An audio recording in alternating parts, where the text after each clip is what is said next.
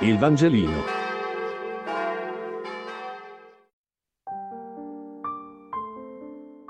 Giovedì 29 luglio. Luca 11, 14, 20.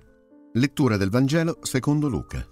In quel tempo, il Signore Gesù stava scacciando un demonio che era muto. Uscito il demonio, il muto cominciò a parlare e le folle furono prese da stupore.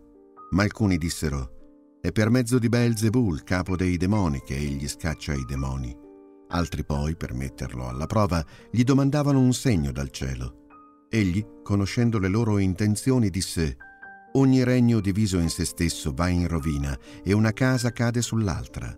Ora, se anche Satana è diviso in se stesso, come potrà stare in piedi il suo regno? Voi dite che io scaccio i demoni per mezzo di Belzebul?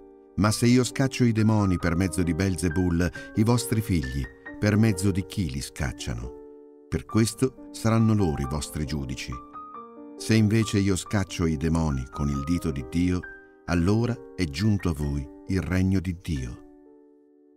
Credo che la risposta di Gesù, che ogni regno diviso in se stesso va in rovina, sia una risposta sempre affascinante. Lui usa questa similitudine così nota per dire che un'opera buona come un'opera di guarigione non può nascere dal male o dal maligno. Come poi anche ridirà con altre metafore, per esempio quella della pianta eh, che si riconosce dal suo frutto. Una pianta produce frutti buoni e non può fare frutti cattivi.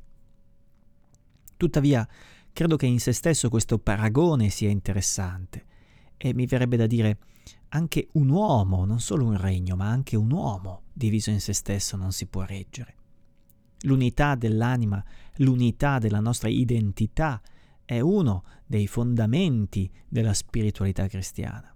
Dove Satana tende a dividere, a separare, Dio tende a unire, a fare unità. Ed è questo tra i principi antropologici oggi più messi in crisi, messi in discussione nei nostri tempi, dove sembra che possano tranquillamente coesistere eh, più identità diverse, più storie diverse nella stessa persona, divisa e frammentata in mille mondi. Come verrebbe da citare il famoso libro Uno, Nessuno, Centomila. La fedeltà nelle relazioni, per esempio, non è soltanto il segno della qualità di un amore, ma anche di un'identità che non cancella ciò che si era e non crea da zero qualcosa di completamente diverso. Siamo, come dire, soltanto quello che siamo. L'unità della nostra identità, lontano da essere una pochezza, resta il compito della nostra vita. Il Vangelino. Buona giornata.